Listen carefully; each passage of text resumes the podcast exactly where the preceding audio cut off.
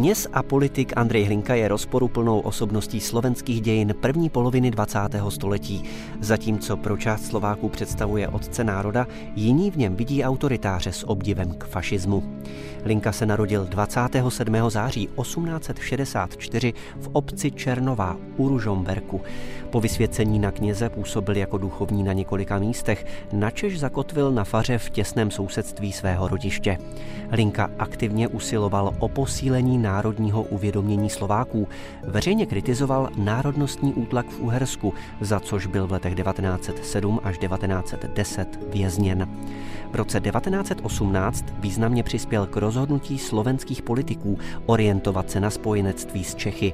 Hlinkova představa o soužití Čechů a Slováků se zakládala na myšlence široké slovenské autonomie, kterou jako politik důrazně prosazoval. Stál u zrodu slovenské ludové strany, jejíž se stal předsedou.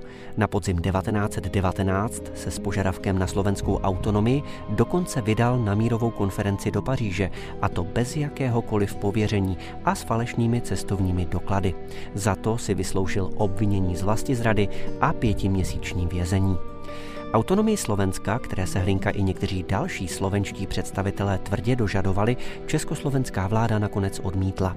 Podle řady historiků to neumožnila především politická situace nového státu, který byl po skončené válce hospodářsky, politicky i vojensky nestabilní a musel se vypořádat především s odporem německé menšiny, Maďarů či územními nároky Polska.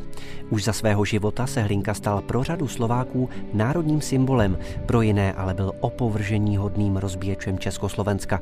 Po jeho smrti v srpnu 1938 si Hlinkovo jméno přisvojili mnohé organizace. Mezi nimi je nejznámější polovojenská organizace Hlinkovy gardy, která byla jedním z pilířů autoritářského režimu válečné Slovenské republiky.